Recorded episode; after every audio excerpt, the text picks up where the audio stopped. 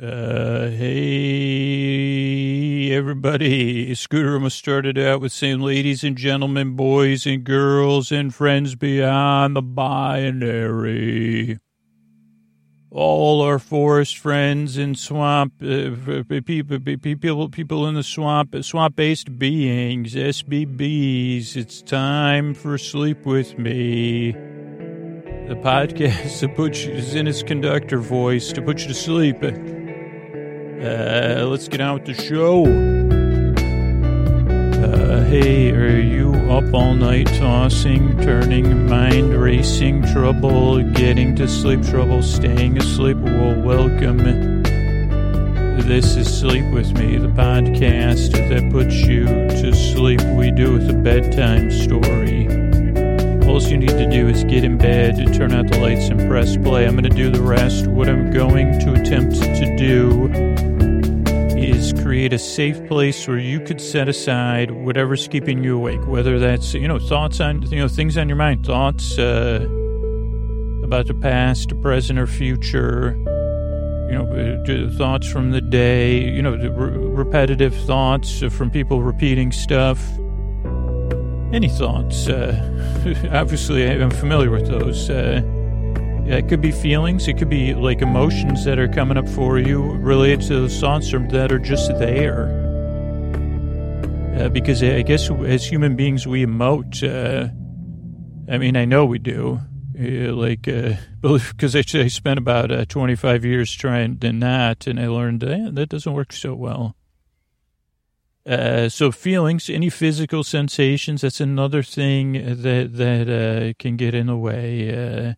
And I'm here, whatever it is. It could be one of those things. It could be time, temperature, changes in routine, schedule, whatever it is. I'm here to take your mind off of whatever's keeping you awake and keep you company while you fall asleep. And what I propose to do, and it's more going to be, I'm proposing a, pro, a proposal to attempt something which this is that's interesting. I wonder if I can make it back to that thought because that's the story of my life: is proposing to attempt something, and then I outthink myself. And you're already some of you may be already not. You say, "Man, that's something I can relate to," you know, barely because I can barely follow what you're saying.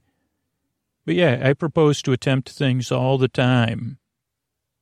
In this case, I've followed through quite a few times on this podcast. So, what I'm going to propose to attempt to do because in this case it's two ways. It has to uh, get to you. But I'm gonna uh, I have a safe place here, rolled out, uh, padded, puffed up, smoothed, padded, rubbed it down. I said safe place.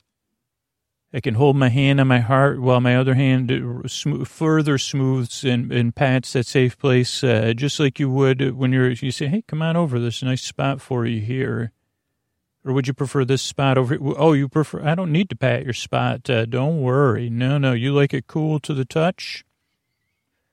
So I'll just, uh, gen, like uh, from five feet away, I will do a counterclockwise um, imaginary smoothing and patting and rubbing down of your safe place.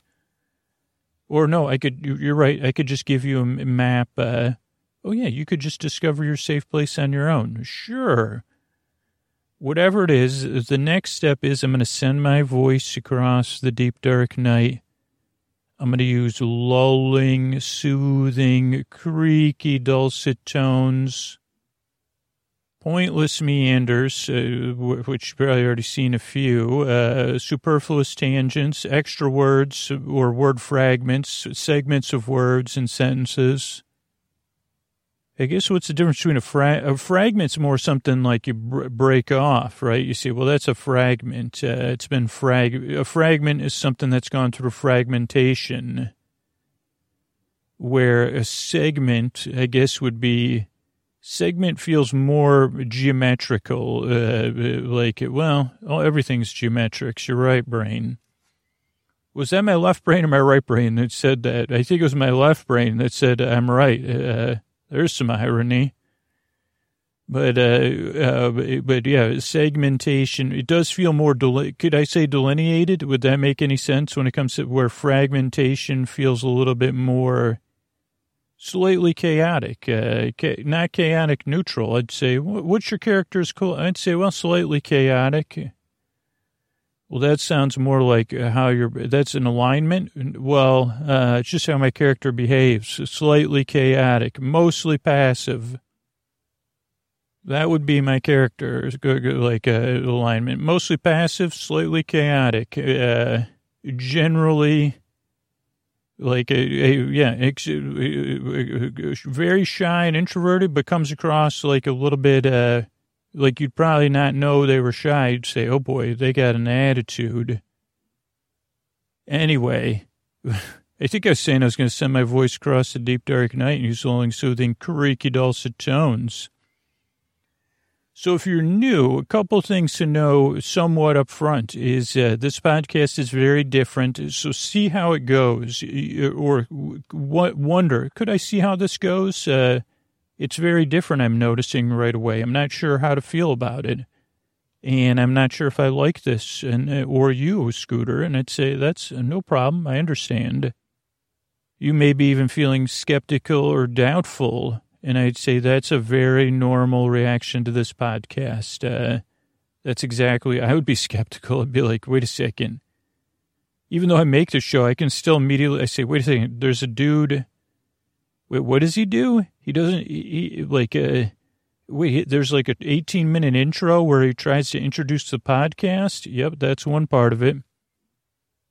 Does he like try to circle back? Uh, well, I don't know if he tries. He, yeah, he's an attempt. To, what did he say he does? He's attempting propose. He writes proposals. Well, he doesn't even write them. He attempts to write proposals of attempt of things he's going to attempt. Uh, he's making an attempt to write a proposal of something he'd like to attempt. Uh, that sounds like his autobiography. Now I know who you're. T- okay, so that's the kind of person that makes this podcast, huh?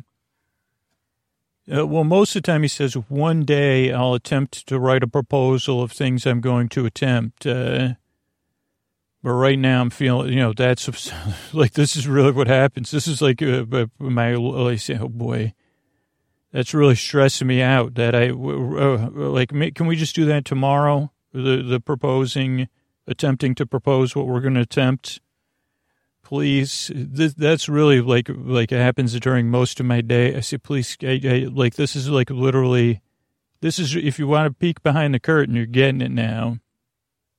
Every it, it, you say, Scoots, what, what what's one thing that happens to you every day? You must have like, do you listen to the bird songs and skip the loo?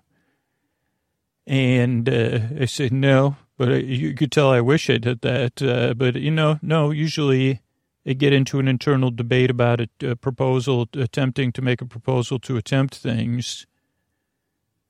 And I, I, usually, if if it was a debate, I would technically, I guess I would lose that debate. But usually, it just wears me out. Uh, and I say, "Oh God, I can't. I just can't do it. I can't just can't do it today because there's something I've been putting off." Uh, it, it, it's curious if you're if you're listening and you know what I'm talking about. You see, isn't that curious? Uh, why can't I get that done?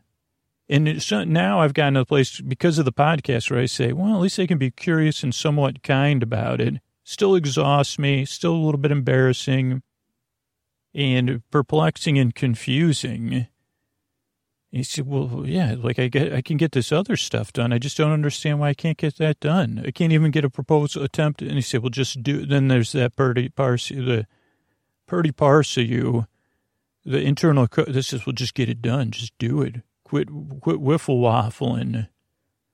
And I'd say, uh, like, and I think this is like, like if there was a, like, I, I think this is more of a pejorative term, but fainting couch, I think, is something that used to be a thing it looks like a chaise lounge, and they would have these in parlors, uh, like. Uh, I think this was definitely invented by the uh, what, what, do you call that that uh, patriarchy. But if there's a patriarch that used a fainting couch, it would be me, because I guess technically am I a patriarch because I'm a father. I don't know.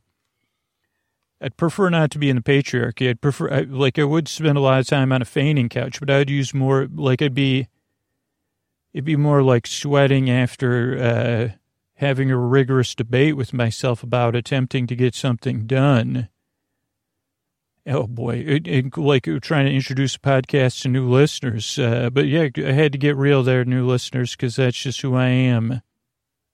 I'm a, I'm a, I'm a person who attempts to propose to attempt, attempt things most of my life. Uh, even now, you'd say, really, Scooch, you're not skipping to the loo.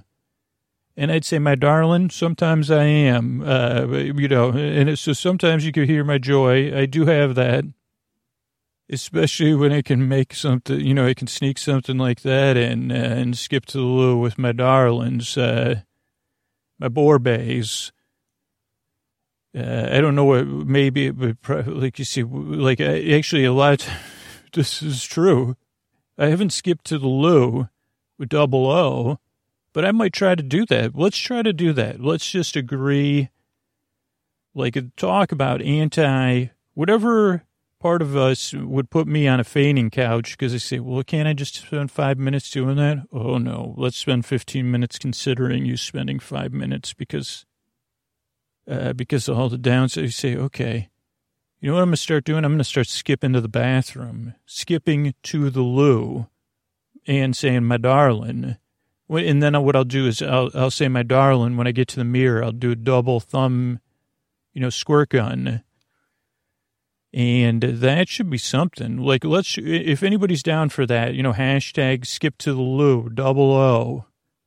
Skip into the loo. You could, let's, uh, probably be confusing because there's so many pots. Skipping IN, skipping IN, whatever that thing is, one apostrophe to the loo. To, you know, I, I might even put two the loo I probably spell Lou sometimes L O U, and then you got to autocorrect.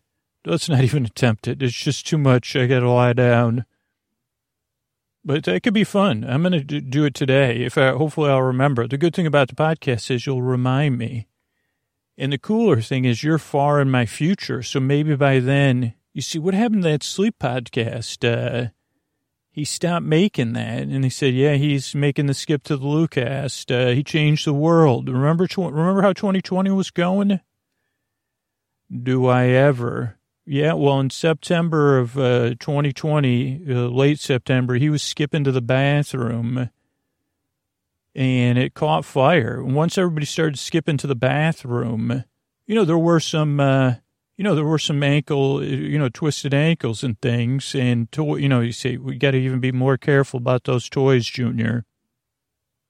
Now that I'm scared, you know, that he, he, unfortunately, he bankrupted all of the, uh, the, the, the last great fainting, you know, the great, great fainting couch barons they were really everyone thought it was other things, but it was really the barons that ran fainting couches. That was what 2020 was all about. Once they were undone, everybody was skipping to the bathroom or the loo or something to the you know uh, whatever fun thing you can do that rhymes with WC or banyo or you know, you know what I mean. So, oh boy, this is I'm supposed to be telling new listeners about the pie. Oh, I have a tendency to go off topic. That's one thing you should know if you're new.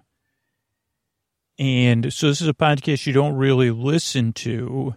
That rhymed with new and Lou rhyme. I just uh, I could had to point that out, uh, even though it was uh, it's, it's obvious. Some part of me is like, that's obvious. Oh yeah, you're right. It is. When things rhyme, it's obvious, huh?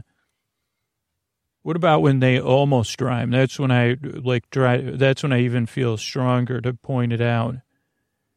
Skip into the loo with you. That would not be. You'd say no. Just I'm just going to skip to the loo. You know, not with any. You know, just with me, my internal me, my darling, my internal darling. Okay, I got to get back to the intro. So if you're new, you're getting a really good dose of when I go off topic, but it's kind of silly. It's a little bit goofy, very strange. You're right, very strange. A grown man skipping to the bathroom can change. Who would have thought they could change the world? Not many people did. And uh, changed his world though. You should have seen him. He went from you, yeah, he went from a total grouch to just partially grouchy Okay, so Sleep With Me. That's the podcast I'm in the middle of trying to do an intro for. So the show starts off uh, with a greeting.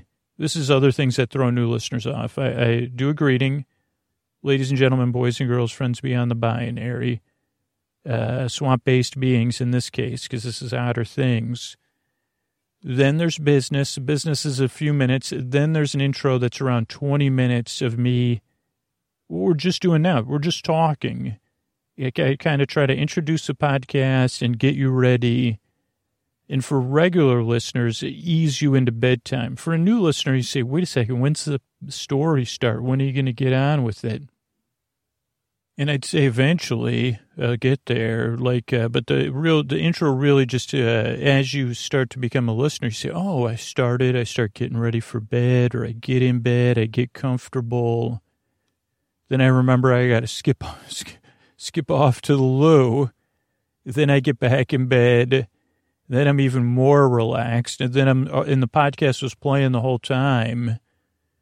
And it's really something familiar uh, because the intro kind of follows the same structure every time, but it's different every time. We've never talked about this before that I remember, which probably means I talked about it five times in the last seven years. But uh, so, man, I'm in a good mood. Like uh, this, I really think I'm onto something.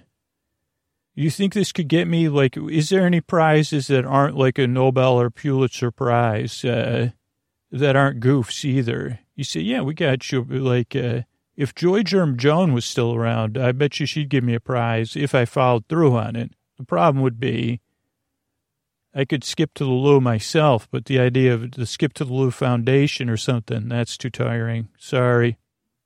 I better just do this intro. So that's the intro. And for new listeners, it's understandable. It can be, you could have uh, strong objections to the intro. Some people, uh, and I don't exactly know why, but they get uh, they feel like it's a one big advertisement or something. It's like no, there's ads at the beginning of the intro and after the end of the intro, but in between is like 18 to 20 minutes of content that I more or less put some work into uh, to ease you into bedtime.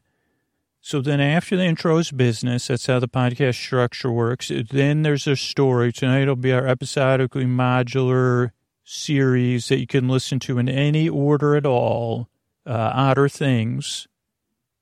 And it's totally, uh, it's totally like re- relaxing and, and very sleepy. And then there's the thank yous at the end. So that's the structure of the show.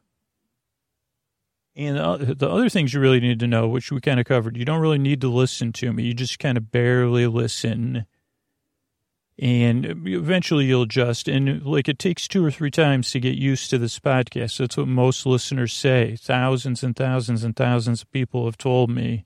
Took two or three tries. First, uh, you, you kind of got on my nerves. And I, I, accept that. Like some people, like a lot of, like you'd say, what do you mean I got on your, I'd say, I told, are you kidding me? Of course I got on your nerves. I'm a bit different. I have creaky dulcet tones, I, you know, and I, I overuse things like skip into the loo. I don't know if you could say skip to the loo. You could try it. It without and be in a bad mood. I mean, somebody will say. I mean, I can I can say it enough times put some people in a bad mood. But again, maybe then it's like, oh, this just wasn't the podcast for me. Uh, I prefer March to the Loo. Uh, and I say, okay, uh, yeah, that makes sense. That's probably a different, you're probably like, yeah, you might be looking for something different then. Though if you marched like a robot, then you'd say, well, no, I think you're asleep with me, listener. I could see that march into the, mar- march, march into the, uh, Roo, ro- robot, ro- that's where ro- robot goes, marching robot goes to the bathroom, the Roo and then they say roo roo roo sweet pickles. Uh, okay so structure the show. Don't need to listen. No pressure to fall asleep either. I'm going to be here for about an hour. This podcast doesn't even really put you to sleep. It keeps you company while you drift off. Or if you can't sleep or if you wake up and you need some company that's what i'm here for. I'm going to be here making the show to the very end so there's the story, there's the thank yous. That's the structure of the show. The reason I make the show, I think this, soliloquy or whatever we went on points it out. I do a lot of overthinking. There's parts of me that are very uh, not easy to deal with, and uh, you know, I spend my whole life dealing with them at bedtime and during the day, and uh, I don't know, they're there, and they're just parts of me. And I say, well, I'm just trying to get some sleep now. And what I learned is if I can get something outside of me to take my mind off of it, makes it easier for me to fall asleep. But I do know that when you can't sleep, whether it's uh, one of those reasons or just something baffling, can be really frustrating. And that's why I want to help. That's one reason. The other reason is because you deserve a good night's sleep. You deserve a place where you can get some rest. And if you do, the likelihood, people who get a good night's rest are like 98% more likely to consider skipping to the loo when it's proposed to them on a sleep podcast. That's a, a future fact, maybe. Uh, so that's why I make the show. I want you to get some rest and have a nice place uh, and be able to, like, that your life's a little bit brighter and that bedtime has a little bit less dread. That's why I make the show, because you are important. And if I can help you, it really would be my, it would make me want to skip to the loo. I mean, like, what else would it? Like, I know how it feels. I know how it feels lonely, frustrating, and all that other stuff. So I want to help if I can. Unfortunately, like I said, this podcast doesn't work for everybody, but I really, really hope it works for you. Give it a few tries. Not for me, but for you, just to see how it goes. Because uh, I really appreciate you coming by. I really work hard. I yearn and I strive, and I just want to help you fall asleep. Thank you again. And here's a couple of ways I'm able to bring you this show for free twice a week. All right, hey everybody, this is Emma Otter here, and uh, I'm checking in. Uh, when we last left off, we're kind of in the middle of. Uh, I mean, I don't want to spoil anything. I don't know. I don't think our story will come to a close on this broadcast or this uh, tape that I have. However, you're listening, I don't know where you are, but I know where I am. I want to remind you all will be well. Oh, I forgot the person that introduces the podcast. Uh, oh, welcome to an ongoing episodically modular series. I'm Emma Otter. This story is called Otter Things. And it's a tale of a town and a place beyond the swamp uh, that, oh, what does episodically modular mean? You could listen to these in any order, even though the episodes are numbered and you could listen to them sequentially. You may enjoy them even more if this is your first episode, starting with this one and then listening in any order you wish. Uh, but yeah, it's, it's about uh, odd things that happened in a place like our town, which was a, we're swamp based beings, my friends and I. I'm Emma. I'm an otter. Nice to meet you. I have an older brother, Tefe, also an otter, of course, and my parents and my sibling, youngest sibling. Uh, but what, like, I also have best friends, Dustin, uh, LJ, Willow, and Billy.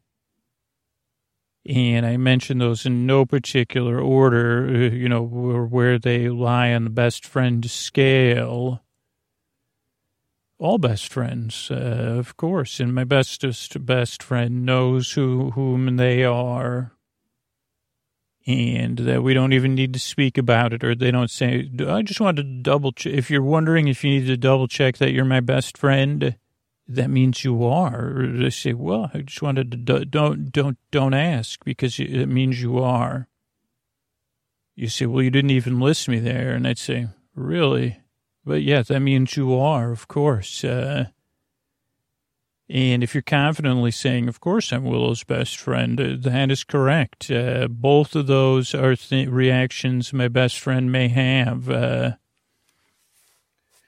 And I'm, I'm secretly saying both just so you know whichever reaction you're having confirms your best friendship of me just in case you listen to these broadcasts, you want to send me a letter. I thought, and I say, yeah, of course. Oh, if you're thinking you thought we were best friends, we are, of course. This is just a little test in the middle of what I'm supposed to be. So this is a, a show called Otter Things, where I recap some odd things that happened to, to all of us in the place beyond the swamp where we live.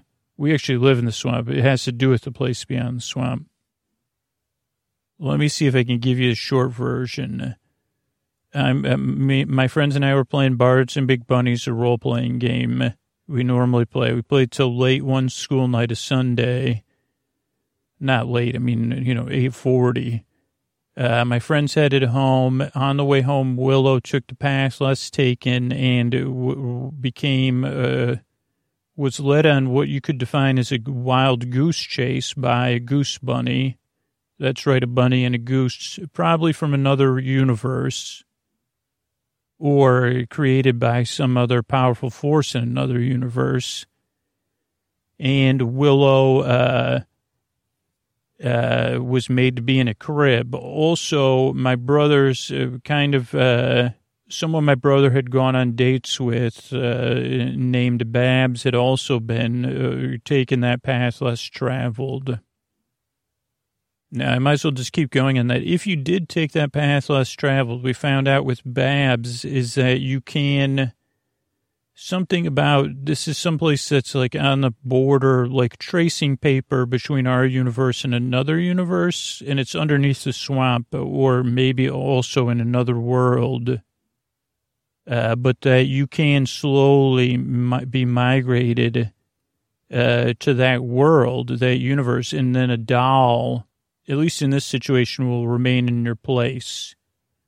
I don't know the mechanics of it because I don't think it's even earthly. I don't know if it's techno. I don't know what's happening, but I do know that we were trying to catch get, get, catch uh, our friend Willow and get her back with the help of Billy, who we had met not that long uh, after we started looking for Willow, and we found out that Billy is. Well, we now know Billy's a platypus we thought Billy was a duck-billed beaver.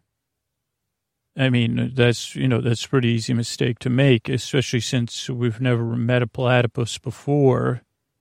And technically, according to research, platypuses are not, like, they're from across the oceans. But so we met Billy. It turned out Billy lived in the place behind, beyond the swamp, which was a secret lab of the Greater Swamp Authority where they were doing things to try to figure out uh, because usually we have a community based resource way of living. They were trying to figure out more of like a, someone used a term, and I don't know exactly what this means, military industrial complex, but I don't know if that's accurate. Uh, but something like that, where they said, well, we got to, uh, we need to use these powers. Now, Billy actually has powers. You could say they're magic powers you could say she's a magic user, or you could say something else, but she can throat sing or sing and do things that normal swamp based beings can't, like move stuff, uh, slow stuff down, make things deflate. So, uh, when she sings a song, like, oh, the example would be pump up the jam. Something would be pumped up, uh, and then jam would come out of it. So we were hoping to use her powers to help us. Now, at the same time, my brother Tefe and his friend Dari they were they, they like uh, we all said okay we're going to all work together to get willow. We found out where willow was uh, which was both in the place beyond the swamp and in the parallel world. So a bit confusing. The adults said we'll handle that because the idea of parallel worlds or universes is a little too much for you kids typical authorities and but Dari and Tefe, they realized that the big bunny was still in play and so they set forth to distract the big bunny. I think they ended up in a cargo net, uh, but they did distract the big bunny, I think, long enough. Uh, hopefully, well, we don't know right now. We just know they set off. Uh, well, I do know that they they uh, distracted the big bunny. They also had help from uh, Babs's friend, uh, or uh, Dari's friend Babs, who had somehow like sent a projection of herself into a an Audi Ruxpin doll uh, to help with leading the bunny away. So, so that way that uh, uh, Leon, oh, Leon's our community resource officer, and uh, Darian Willow's mom, Frances, they had headed to the place beyond the swamp. Uh, they dealt with the authority figures there And I believe they did some smooth talking so that they could start to go look for Willow in the place beneath the swamp, uh, like where whatever this tracing paper universe, uh, these two universes are coexisted. They're not coexisting, I guess, but they're overlapping.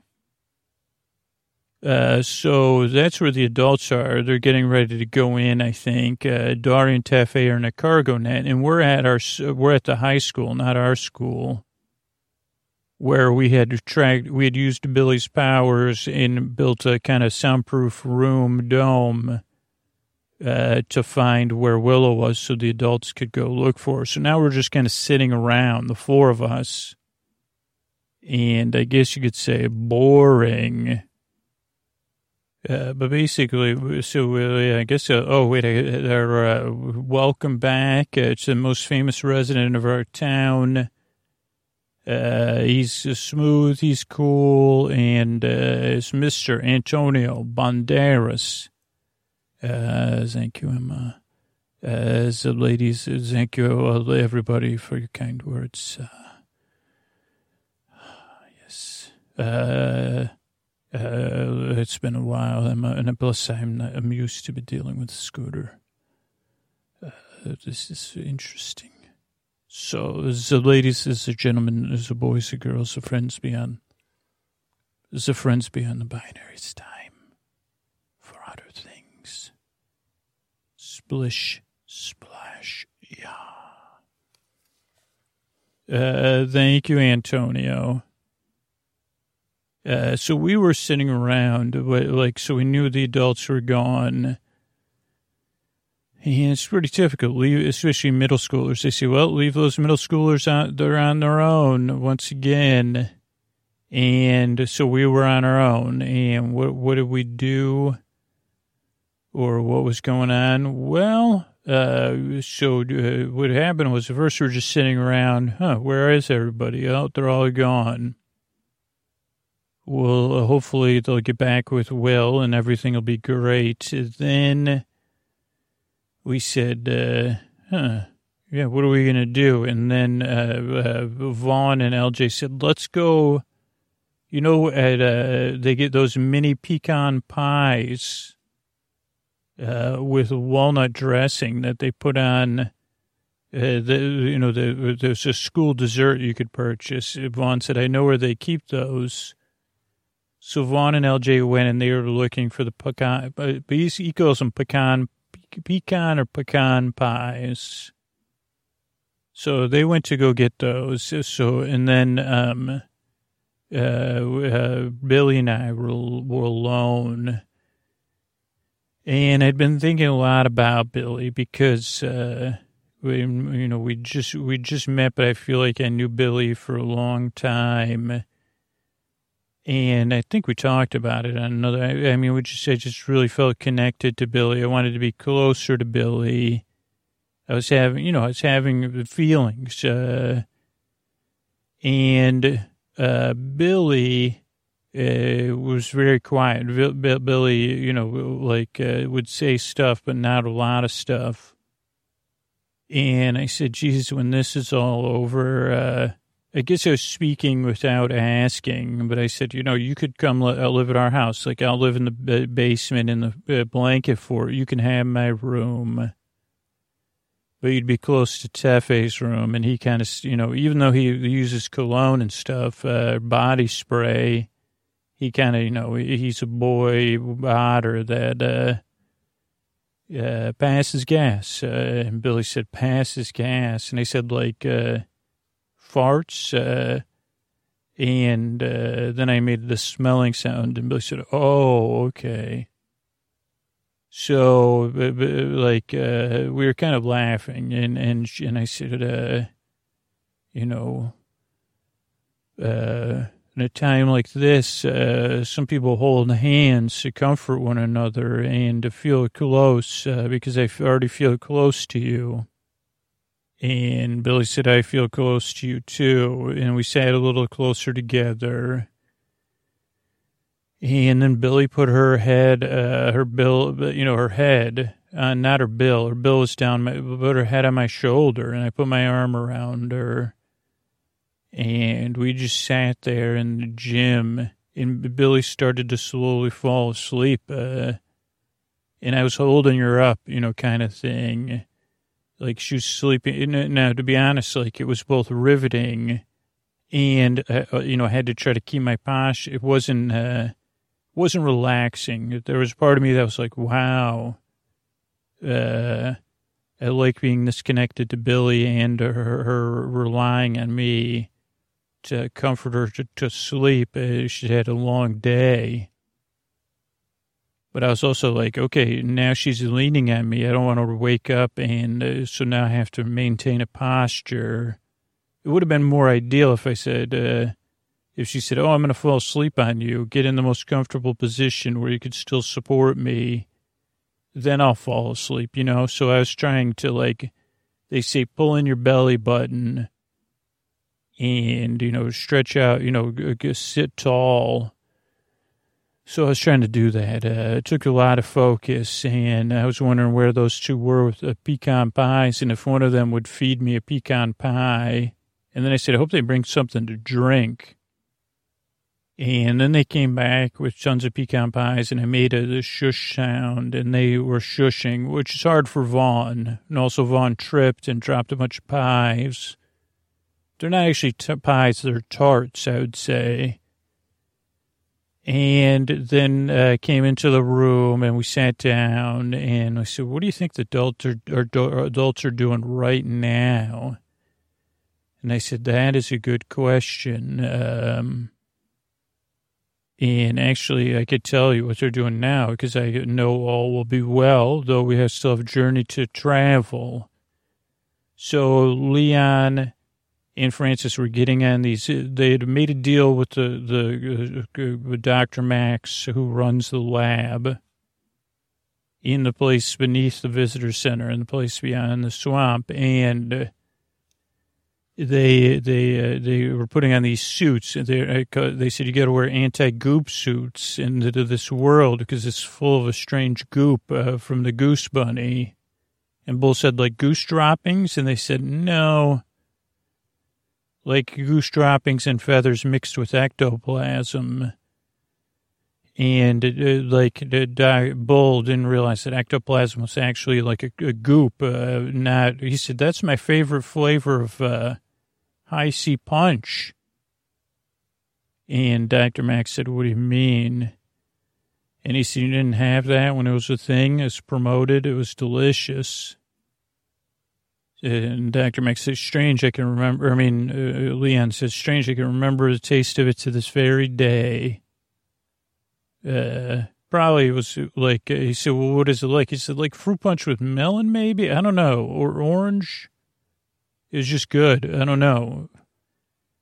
And then Dr. Max said, was there any fruit in there? And uh, he, he said, no, no, no. Probably wasn't even a fruit drink, if they probably said simulated fruit drink? And then Leon said, yeah. And Dr. Max said, well, I'll leave you. Thanks for the information. What we, we didn't know at the time was that Dr. Max was headed our way with the, the like, uh, so Dr. Max actually was gathering all these weasels Dr. Max worked with and uh, getting them ready to come see us uh, to take Billy, uh, but I think that Leon had had an extra plan. But let's stick with Leon and Frances. So they got in their suits, and then they had to head through this goop hole, which was basically a hole filled with goop uh, in the wall, right by the part of the lab where Billy had had her quiet room, because she had opened up this hole when she was running from the bunny. Uh, and again, this gets confusing because I said, well, I thought that was in her, that was real or was in her imagination. So I guess some of this stuff, uh, it happens with your mind projecting into other worlds, which would make the stuff with Dory and uh, Babs make sense. And they'd asked Dr. Max how they get there, and Dr. Max said, you got to go up into the wizard's tower, and that's where uh, things will get strange. So they headed up uh, First, they headed through a tunnel. Then the tunnel started to spiral up. Uh, And as they were spiraling up, they saw little windows, like they were spiraling up a tower. Uh, but the windows didn't really show. They they said that looks like uh, we're, aren't we underground? Uh, because uh, and they also said the further they progressed, uh, even though it, like physically looked like they were going up, they felt like they were going down. And Frances even said, "My ears are kind of feeling like I got to swallow to clear them." Uh, so they kept spiraling, what they thought was up and down at the same time. And finally, they like uh, came out uh, like, like of the, to- the bottom of a tower, which they said, "Well, we've been going up for like 25 minutes." Uh, but it felt like we were going down, even though we were going up and passing windows with a view of something. And again, they, they said like a looked like a like a flat grassy area. But when they exited this tower, they looked up and there was this giant wizard's tower, tower sorcery behind them. And in front of them was a berm, which looked like the road outside of the visitor center that separates our swamp from the swamp the visitor center's in. And everything was made of mud. So it was kind of like this uh, uh, version. And then they said, Are we sized down? And they actually were, but there was nothing to compare. They had shrunken down because this was the same smaller version of the town, or, well, this is outside of town, that, uh, um, Adari had seen earlier. And I think for them, they traveled through that tower. So that had to do with them sizing down. But so they saw a berm with the road. There was a vehicle on the road, just a toy vehicle made out of mud or, or some sort of something like that. And Bull started to have a little drift back in time because uh, it was a station wagon on the road.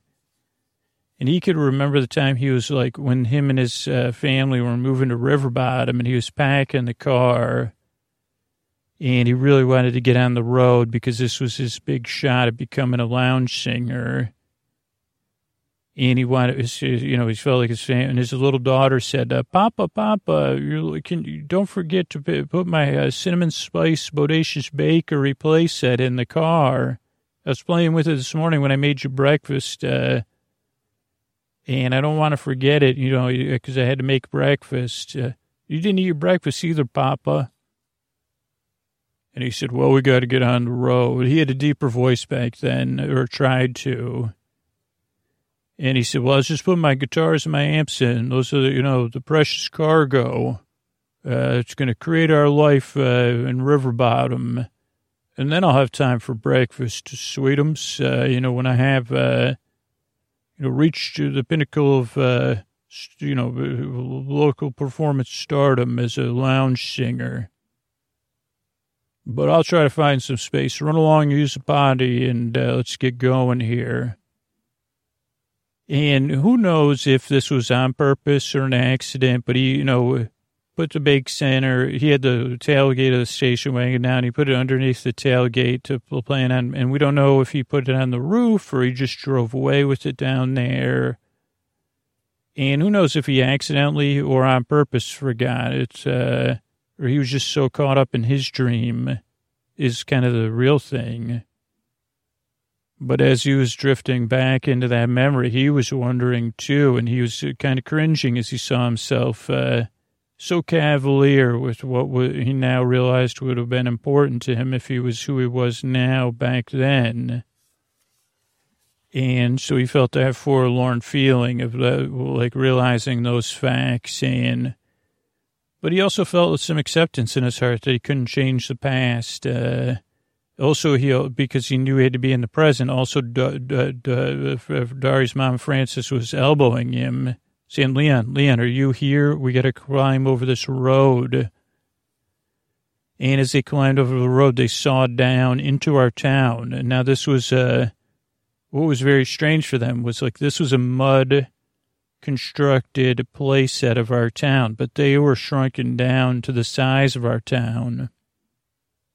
and it was covered in goop, and uh, it was the exact size of a playset that a giant goose bunny would play with. Now, I don't know if the goose bunny made it or someone made it for the goose bunny. Those are answers I don't have. I just can tell you all will be well in the end, and all will be odd.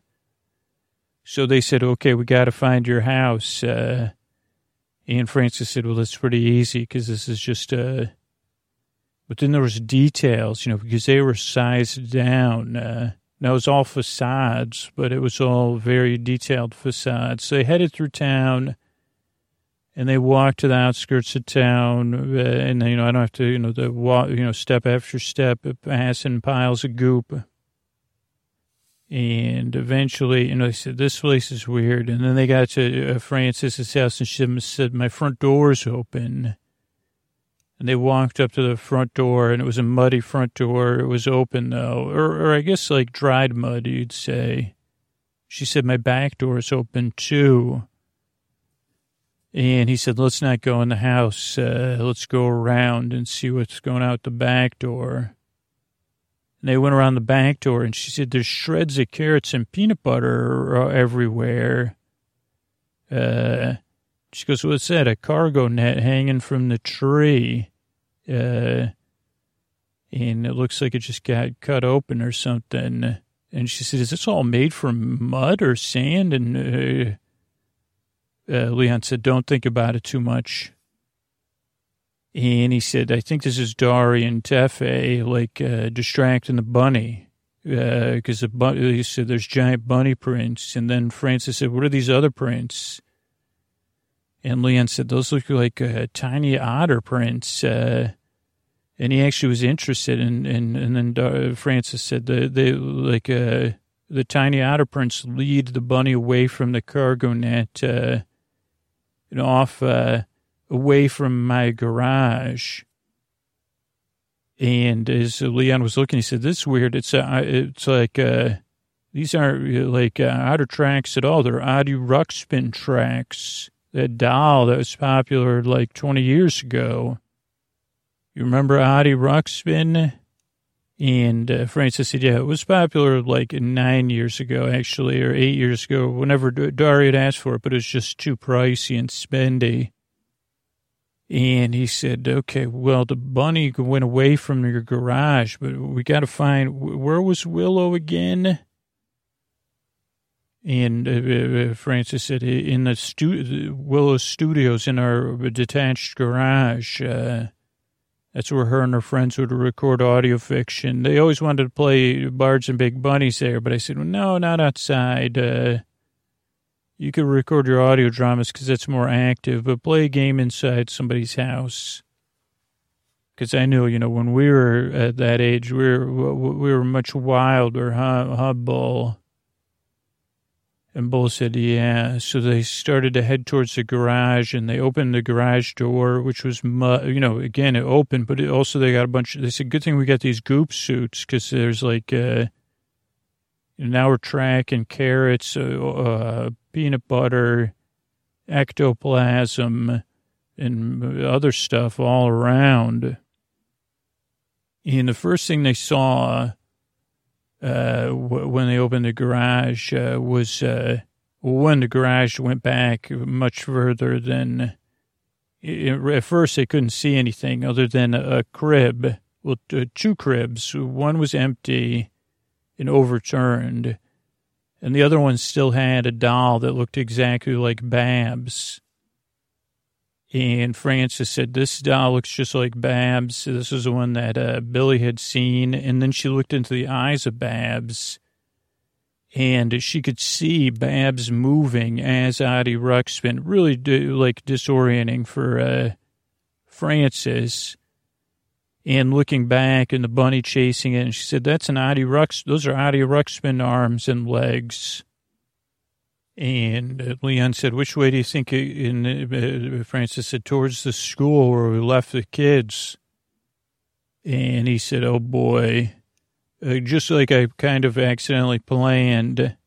And she said, what do you mean? He said, don't worry about it. And then uh, Leon switched on the lights, which still worked in a weird, it kind of gave a weird otherworldly light, but the lights went on in a cinematic way where you turn on the lights and then lights keep going on progressively further into the distance, like it's a just in perspective. And this garage went back, what seemed like lights were going on miles and miles back into like a, a distant perspective. And Frances said, well, this is strange. Uh, this isn't really my garage. Uh, and Leanne said, yeah, this is uh, definitely not normal. And uh, she said, well, we got to figure out where uh, Willow must have flipped over that crib and headed this way. And then they saw kind of tracks.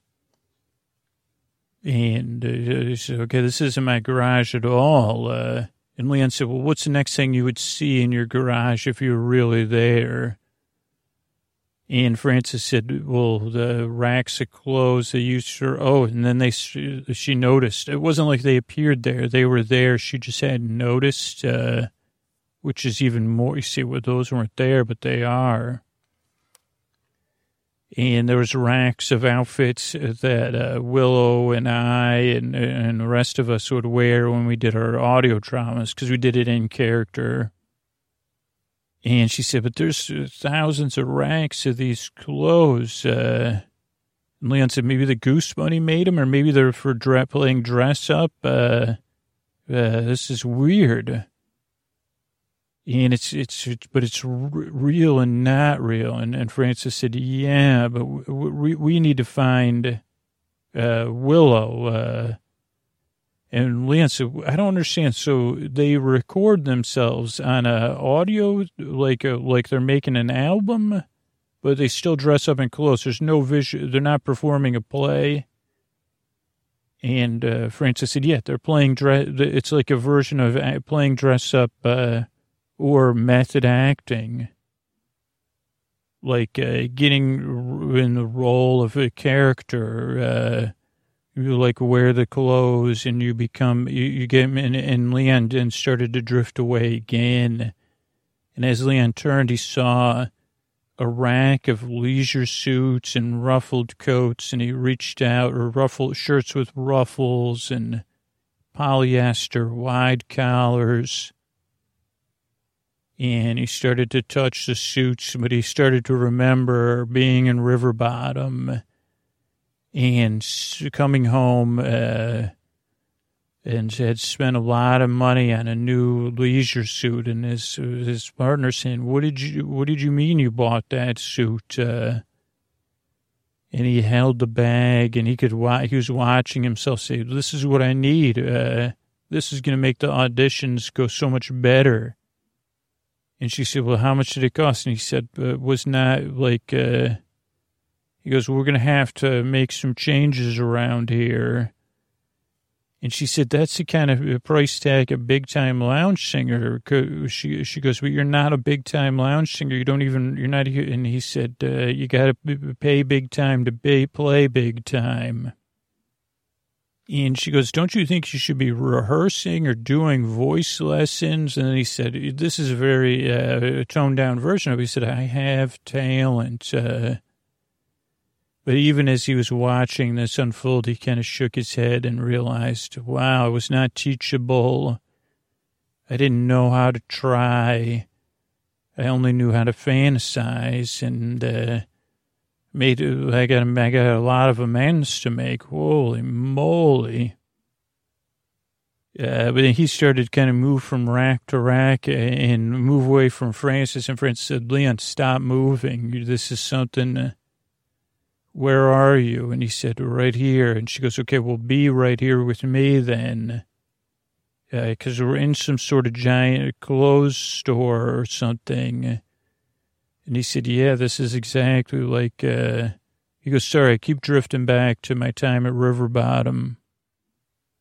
Uh, and she goes, and things appear. She goes, this is somehow tied into our memories, uh, in our relationships, in our families. Uh, so what else do we remember? And he goes, leisure suits. And there was leisure suits here, but there was leisure suits, uh, I don't know what I thought of first. And she goes, well, what was it about? And he goes, well, I spent the birthday, the money for the birthday party for my daughter on a leisure suit. Uh, and he goes, I know, I know. And she goes, well, it makes sense your family's in River Bottom, like, uh, like, and you're here. But that's a mistake. We'll deal with it another time. And he said, yeah, I probably should deal with it at another time. And she goes, what, by the way, it's not the best time, but what happened to the suit? And he goes, they hid it. Uh, and uh, he goes, oh, well, I thought they hid it on me, but really they made a, it was my partner, she made a birthday present out of the suit because it had really nice lining, but I didn't even realize it because I was so distractible. And she goes, wait a second, what did you say about the suit? He goes, well, I thought they hid it and I searched everywhere. And Frances froze and she goes, hiding.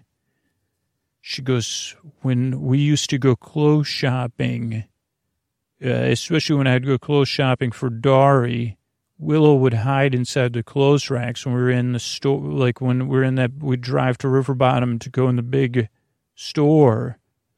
And he goes, uh, Hills or Ames? And she goes, both.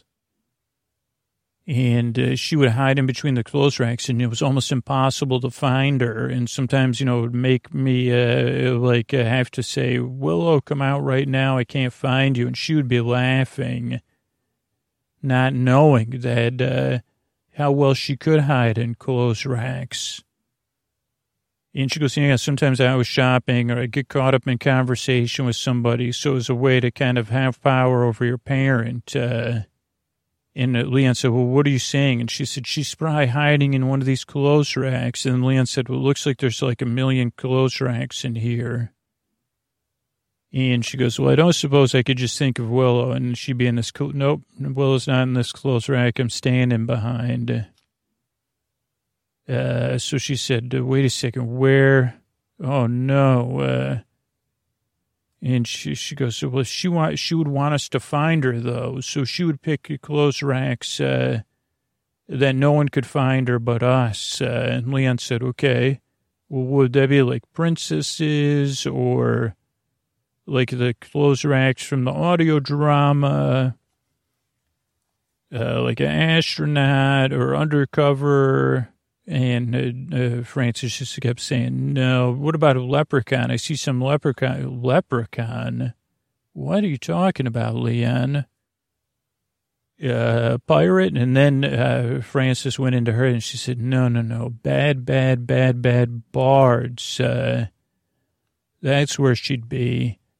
She goes, what would a bad, uh, he goes, well, that'd be a pirate, kind of a bad bard. She goes, no, no, not just a pirate, like a coat or a cape. Uh, and he goes, yeah, yeah, or a cloak. Uh, and she goes, he goes, remember those slokes? That person, that guy Scooter came to town trying to sell those slokes. Uh, he goes, were those slacks and co- cloaks or, uh, and she goes, that's what it would be, a cloak, uh, or, or, or something. And he goes, what would make it, why is a cloak bad? And she goes, no, it's not, it's practical. If you're a bad bard, you, you probably have to be, you want some practical wear and to be able to go under the cover, you know, stay warm, uh, stealth, uh, style, flexibility, also like to use as a blanket or to sit down. I don't know how many bad bards have picnics and he, they started racing around the clothes, and eventually she found a, cloaks, uh, and she pulled the cloaks away. And she said, "These are the cloaks. Uh, they're, they're, very, they're they're so dark I can't tell." She's like, "These are the color of night sky. I don't know if it's black or purple or blue." And he said, "Yeah, these are like velvet." And they started pulling them away. And then actually, Leon said, "I wonder if this one's nice. I wonder if this would fit me." Now, meanwhile, Frances was saying, Willow, Willow, Willow. There, there she is, uh, behind these cloaks, on a, curled up in a cloak. And she said, Willow, Willow, can you hear me? Can you hear me? And Willow didn't say anything. And she noticed that Willow, like, uh, was cycling in and out of being a doll and being her daughter Willow, a beaver. Uh, and she, you know, like to doll hands and doll arms and doll legs. like a doll, like a baby doll. And she said, Willow's cycling in and out, Leon. What do we do? What do we do? Uh, and then, but then Willow was also like, Mom, is that you? Mom. But she was, the call was coming from the eyes and not Willow's mouth. And then she saw Willow in the eyes wandering and, and uh, she said, Willow, can you hear me? And she goes, yeah, but there's like a something between us, like a TV or a window. Like I, I can hear you through a TV. And she said, okay, come to my voice. Uh, you've got to get back in your own eyes. You, you have to look at me through your own eyes. And uh, then Will said, Mom, I can't find you. I can't, I can't understand. Uh, uh, need something more, Mom. And they were going back and forth. Now, meanwhile, while this is happening, uh, uh, Leon again had another non-positive flashback. Though all will be well, you know that uh, he he remembered his. Uh, he finally, after the suit incident, decided he was going to start rehearsing instead of just auditioning and his daughter said, well, Dad, would you sing me a song? And he said, No, no, no, I'm rehearsing songs. And she said, I could sing with you. He said, No, I, I uh, uh, no, I'm not singing with you. I'm singing, rehearsing.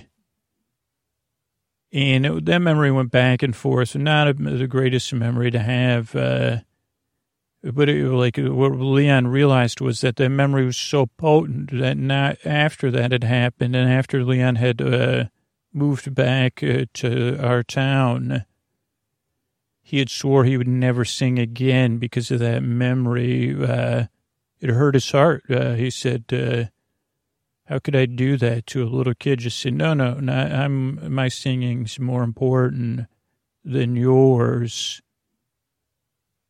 And that's why he's never sang ever again. Uh, but meanwhile, uh, Frances was trying to call Willow back, and she was kind of, uh, she was choked up. As she goes, uh, and then Leon's thinking about his singing and his life. And Frances said, Leon, I need your help. I need you to pull yourself together. I need you to help me. Willow's in between the two worlds and cycling away. But I think if we sing together, we could get her back here. Otherwise, we're going to lose her. We have to sing her back here.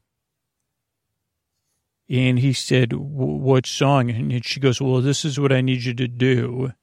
And he goes, well, what song? Uh, she goes, uh, well, it's a, ver- a song Willow wrote called Mom's Diner. It's based on another song, Tom's Diner. And she goes, I just need you to do the do do part. And and she goes, do do do do do do do do do do do do do do do like that. Uh, can you do that? Uh, and he said, I can. And then he started to do that do do do do that in a more musical way, like you've never heard before, in a steady way, almost like a a percussion instrument mixed with a, a woodwind or a, a reed. I don't know. And then Frances started to sing, like uh, trying to remember the lyrics that her, they had written at the breakfast table, uh, and that uh, Willow would sing. It's always nice to see you. Uh, you're here to make my breakfast. I'm your daughter. My name is Willow and you sing right to me, and then the do do do do part, uh, and then uh, Frances would sing, I, I fill her bowl with extra sugar puffs, Willow, and then she said, well, I need you to sing, uh, uh, come to us, help us sing the song, uh, take it from your mom, and then, like a miracle, all will be well. Willow, curled up in a cloak on the floor of a, a closed store garage, said, uh, I'm drawing on my paper while my sister, she's rushing, and I'm thinking of my best friend and of all my close best buddies. Uh, when I feel my mommy patting me right on the head. And then Willow was back, and mom was saying, Oh, Willow, Willow. And she was cradling her daughter in her arms. And Willow saying, Mom, Mom, where am I? Am I uh, where are we? What's going on?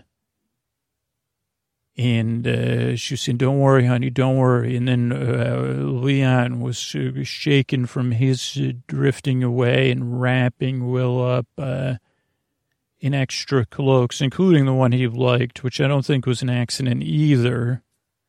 And also was the only cloak I've ever seen that has a collar because he still wears it to this day. Uh, but he wrapped him up and then they headed out of the, they, they went back the way they came. Now, meanwhile, we were at the school and we were eating uh, uh, pecan tarts and or pecan tarts, and eventually uh, Billy woke up and we were all covered in crumbs when we heard something pull up. And at first we thought it was the adults. And we looked out, but it was uh, tons of weasels and Dr. Max and a whole crew. And we said, okay, we got to hide fast. Uh, so we created a trail of crumbs, uh, go into a bunch of classrooms and under the bleachers and then into the ventilation system and then we backtracked while we heard them trying to get in, and we hid, hid in some lockers. Now it was so cozy in the lockers. We at first we were like we could feel one another's breaths uh, uh, because we'd found that uh, we didn't realize this, but a lot of lockers had false backs, uh, so the school could walk up and down and check the lockers from behind. Uh, but we were so we were in this like area and uh, I don't know, we're all warm and cozy. We all got cozy and drifted off. But while we were falling asleep, Dari and Tefe had come back to the school and they'd seen it surrounded by the weasels and Dr. Max. And they said, okay, well, this, that's the people from the lab. Uh, we got to do something. Like they have them surrounded. Uh, and Tefe said, if there was only a higher authority, and Tefe was kind of joking, hardy har har, but, uh, and, uh, but Dari said, you're right, like a community resource, they're the greater community resource authority. There's got to be someone much greater than Dr. Max. Uh, and, uh, she goes, I got an idea. so she called the main community resource office she goes, you know how sometimes we talk about the uh, military industrial complex taking over our educate, you know, schools and stuff. Uh, and they said, yeah, that's just a consp- you know, like a thing, Dari. And Dari said, they're, they're taking over the school. I think they're getting rid of all our textbooks and replace, but I just thought you might want to go and check. So then our community resource team, which takes longer because it's not uh, like they started to gather and, and head over there. And then Dari said, okay, well, I got another idea. Just play along with me. And she, uh, she must have known some sort of, she called this num- secret number, uh, that you're only like, uh, that she knew about. She'd heard about it somehow. That's like about the high, like, uh, that they supposedly the greater, greater, greater, greater swamp authority listens to. And she said, uh, never, like she left the phone off the hook, like, like, and, and like, but she pretended like uh, she put it against something and she said, uh, she dialed. Then she looked at Tefe and winked and she said, well, you know, I'm not going to call, uh, forget it. Uh, uh, she goes, it's a bad idea. And he goes, well, yeah, you like, you, but you, what, you're gonna, and he goes, I don't understand. And she goes, I think we should just go with Dr. Max. I mean, if Dr. Max catches the goose bunny and has the, the uh, superpowered platypus, uh, he's going to be more powerful than any other leader, not in the air, not just in the swamp, uh, but everywhere. And Tefe said, yeah, he's going to be powerful. And she goes, we'll all just be working for him. So I don't think I should tell anybody that what he's up to. And Tefe said, it'll be like, he's like, uh, would we call him Dr. King Dr. Max or Max King the Doctor? And she goes, I don't know, you just call him your majesty or my lord, I guess. And Tuffy said, I don't know, I think we should try to stop him. And Dari said, no, we're powerless to stop him. He's got his whole weasel force. They're, they're loyal to him. And they, they're just, they just got to go get the, be the, uh, what is it, uh, platypus at the high school uh, so, you know, and they have those, like, there's not even a, that platypus doesn't even really have powers. It's uh, the bunny that has the powers. And uh, Tuffy said, I didn't know you knew that. We were trying to keep it secret that the platypus doesn't even have superpowers. We just were using the platypus to distract people.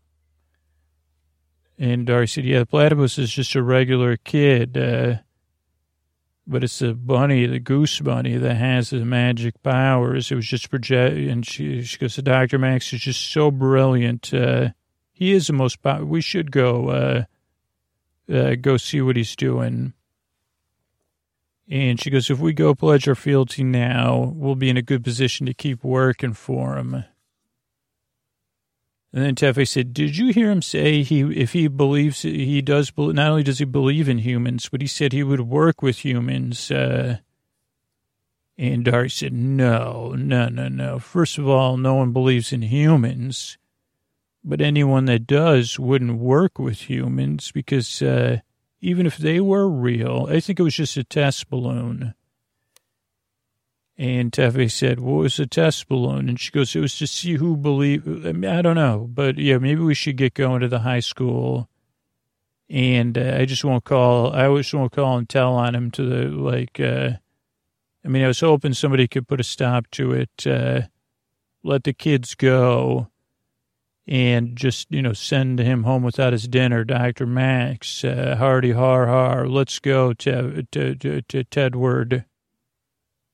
And uh, Tefe said, yeah, let's go, Daranda. And they walked off and they left the phone there. And who knows who was listening on the other end? I don't know. Uh, but meanwhile, I was in a locker right next to, to, to Billy, and uh, it was like our, our, our, humidity of our breaths was uh, mixing, and we were slowly drifting off uh, for a short nap. Uh, to just rest for a little while. Good night.